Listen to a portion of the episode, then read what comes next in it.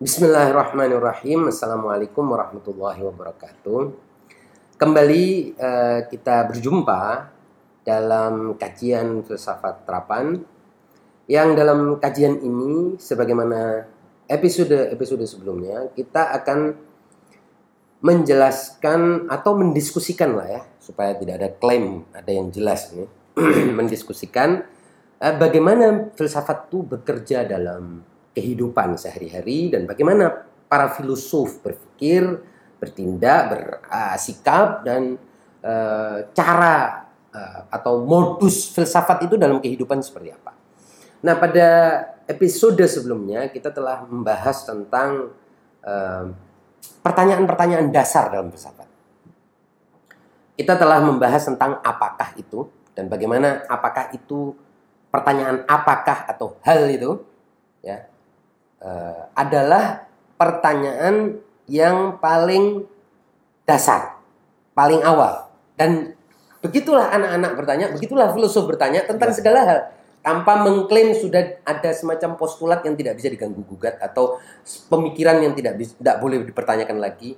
Bahkan yang menarik sebetulnya Ustaz, kalau kita lihat Allah sendiri di dalam Al-Qur'an itu bertanya, Bukankah Allah itu ya kan bukankah Allah. Jadi kan ya. Allah sendiri mengajak orang untuk bertanya tentang hal-hal yang harusnya sudah tidak ada keraguan di dalamnya. Tapi tetap membuka peluang pertanya, bertanya tentang hal-hal yang uh, yang sebetulnya sangat jelas. Ya kan? Misalnya di dalam surah Al-Waqiah itu kan Allah bertanya, apakah kalian yang menciptakan? Apakah kalian menciptakan diri kalian sendiri ataukah kalian diciptakan? Ya. Nah, am khuliqu min ghairi syai'in am humul khaliqun. Apakah mereka diciptakan dari ketiadaan ataukah mereka itulah sendiri para penciptanya? Jadi hmm. ini pertanyaan kan apakah? Ketika pertanyaannya apakah orang mestinya bertanya saya pasti bukan pencipta diri saya sendiri gak mungkin datang sendiri saya apa saya tumpukin daging di sini.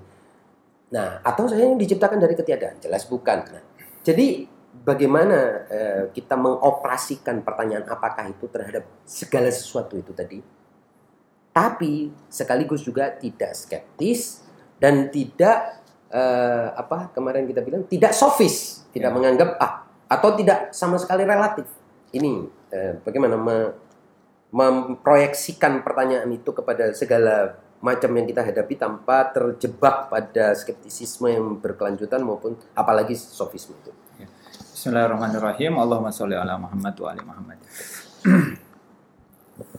uh, kalau kita mulai dari eh, pertanyaan-pertanyaan uh, yang terungkap dalam Al-Qur'an, yeah. seperti afillahi syakkun, ya. apakah yeah. tentang Tuhan ada keraguan? Atau di ayat lain misalnya, hal yastawil ladina ya'lamun wal ladina la ya'lamun, apakah sama orang yang tahu dengan orang yang tidak tahu. Hmm. Uh, ini pertanyaan tidak seperti kita sedang bertanya misalnya apakah hakikat air ini. Hmm. Pertanyaan yang kedua ini kita ingin mendapatkan informasi. Tapi pertanyaan yang diungkap seperti dalam ayat tadi, apakah sama orang yang tahu dengan orang yang tidak tahu? Tidak dalam rangka Tuhan atau Allah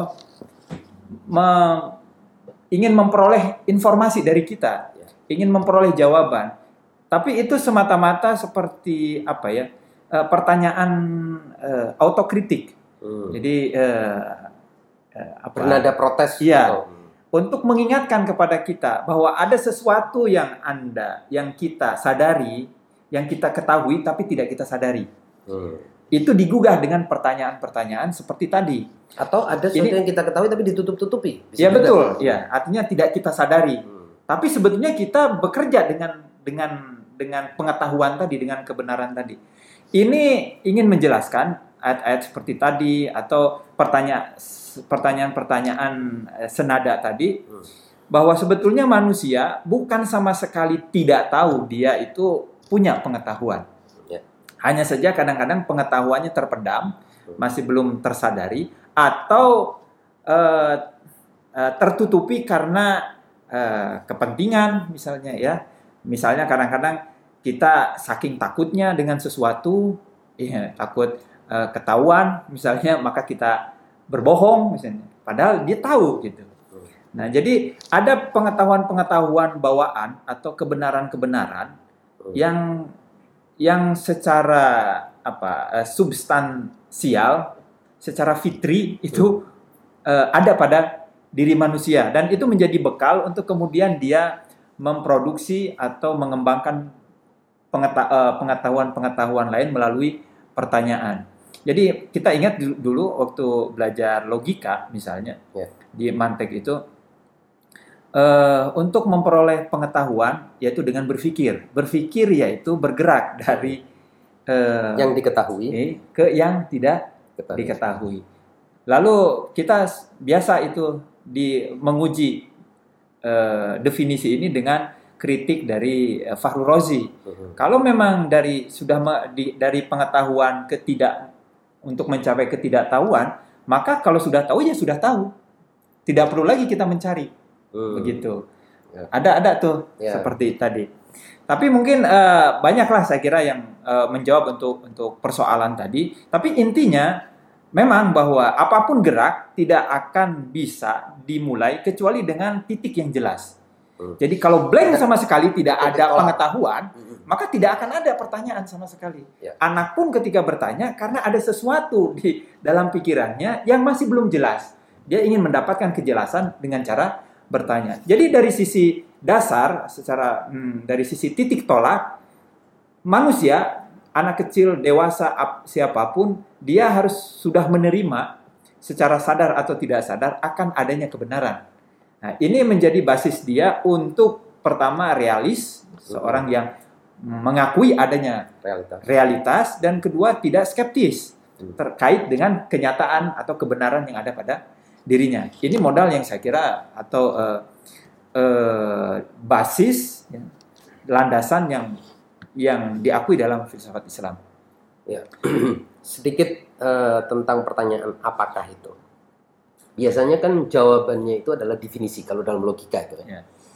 Dan dalam definisi Ustaz, kita biasanya dituntut secara logika untuk mengetahui substansi sesuatu dan aksiden-aksidennya. Hmm. Atau yang biasa disebut sebagai genus, uh, diferensianya, dan spesiesnya. Ya. ya. Jenis, Now dan fasalnya. Ya. Dengan mengetahui itu baru kita bisa mendefinisikan ini jenisnya apa, uh, dari nau apa dan dari fasal apa. Nah, kemudian juga dari sisi lain biasanya berpikir apakah itu akan membawa kita kepada uh, analisis yang lebih jauh tentang objek.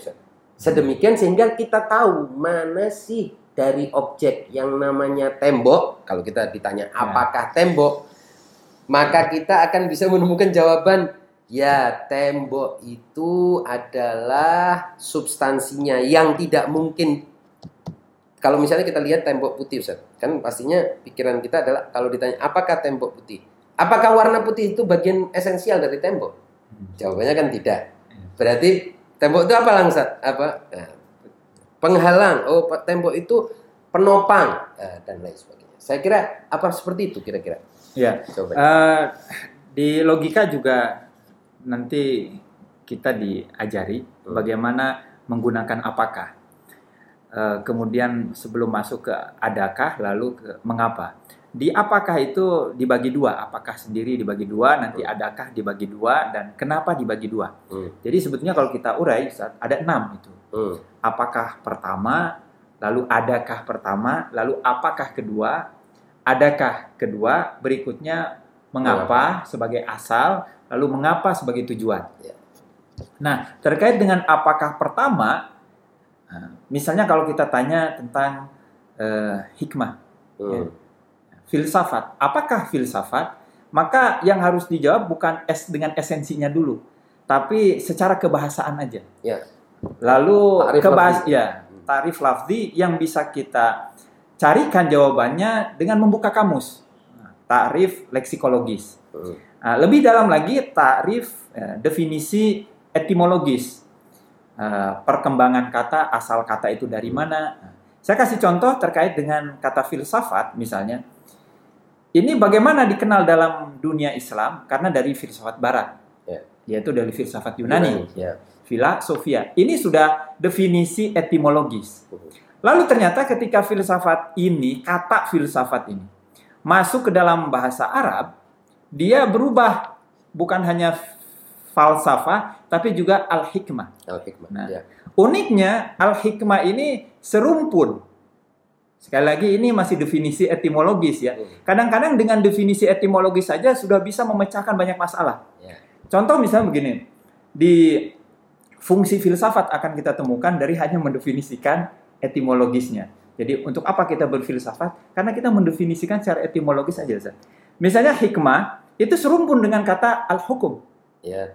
Di mana sekarang al-hukum ini definisi eh, terjemahannya dalam bahasa Arab yaitu pemerintahan ya, kekuasaan. atau kekuasaan. Lalu kita tarik lagi ke dalam bahasa Indonesia, hikmah ini kebijaksanaan atau bijak. Lalu juga serumpun dengan kebijakan yang biasanya tidak akan disebut kebijakan kecuali Datang. diterbitkan oleh pihak agen yang punya kekuasaan. Ya. Karena itu unik sekali ini sekarang kebijaksanaan atau kebijaksanaan keliru. Saya kira nggak ada namanya kebijaksanaan keliru karena paradoks. Ya. Namanya kebijaksanaan itu cinta kebenaran. Lalu ada ke, cinta kebenaran yang keliru. Itu nggak bisa. Jadi kalau ada kebijakan keliru itu secara kebahasaan udah keliru. Ya. Harusnya kita mengatakannya ketidakbijakan. Ya. Gitu.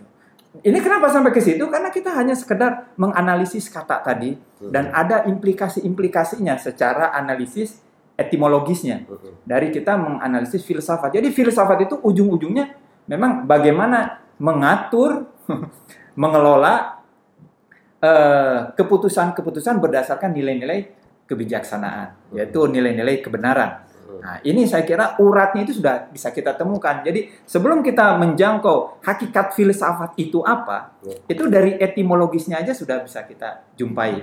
Dan penggunaannya juga bisa kita temukan ternyata apakah sudah proporsional orang menggunakan kata hikmah ataukah kita. Ya kebetulan kalau di kita alhamdulillah di Pancasila diborong dua-duanya, ya. hikmat dan kebijaksanaan. Ya. Saling melengkapi ya. ya. Nah, uh, dari pertanyaan tadi. Jadi kembali ke masalah adat uh, apakah yang yeah. pertama tadi dan lanjut kepada apakah yang kedua. Dalam apakah yang pertama orang harus merujuk kepada kamus-kamus uh, dan mungkin ya apa uh, ya kamus dan mu'jam lah kalau dalam yeah. bahasa Arab itu. Yang di situ orang akan tahu kata yang saya pakai ini maksudnya apa. Hmm. Ini betapa banyak orang yang sebetulnya suka menggunakan suatu kata karena kecenderungan para intelektual menggunakannya dia pakai juga tapi dia sendiri sebenarnya nggak tahu maknanya apa. Jadi ini sudah ter, sudah merupakan suatu kebiasaan di tengah-tengah masyarakat pada umumnya masyarakat awam pada umumnya dan publik sebetulnya halayak pada umumnya. Nah kira-kira apakah yang kedua itu apa? Uh, apakah yang kedua terkait dengan esensi Nah, itulah logis, yang ya. yang kita kenal dalam logika definisi ya. tadi. Tapi kalau di ini Ustaz tadi di definisi kata saja kita sebenarnya sudah melakukan filsafat terapan. Ya. Yaitu bagaimana filsafat diterapkan dalam kita berbahasa.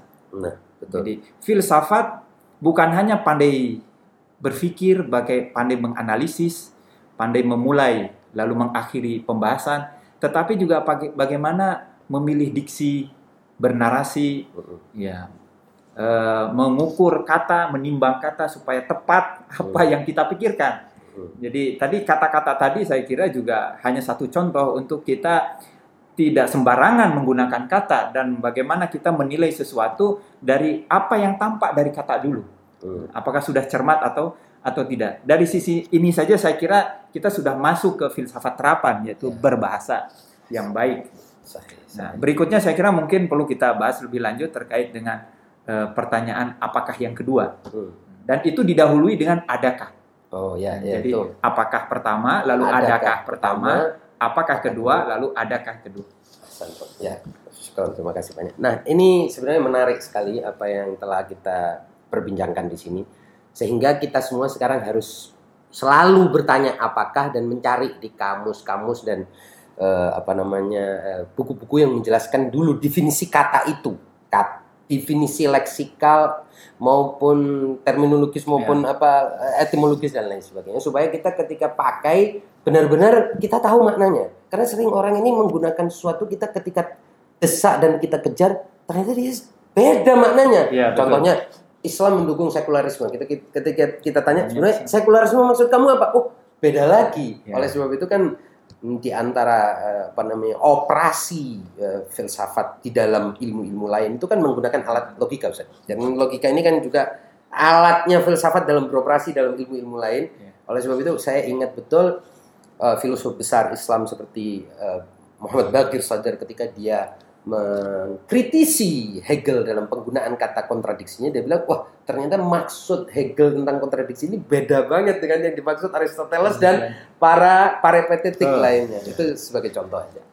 Nah eh, begitulah para pemirsa eh, yang sudah kita bicarakan eh, barusan yang sangat menarik sekali. Dan tentu kita akan eh, lanjutkan pada episode-episode selanjutnya masih terkait dengan pertanyaan-pertanyaan dasar filsafat Demikian, uh, wassalamualaikum warahmatullahi wabarakatuh.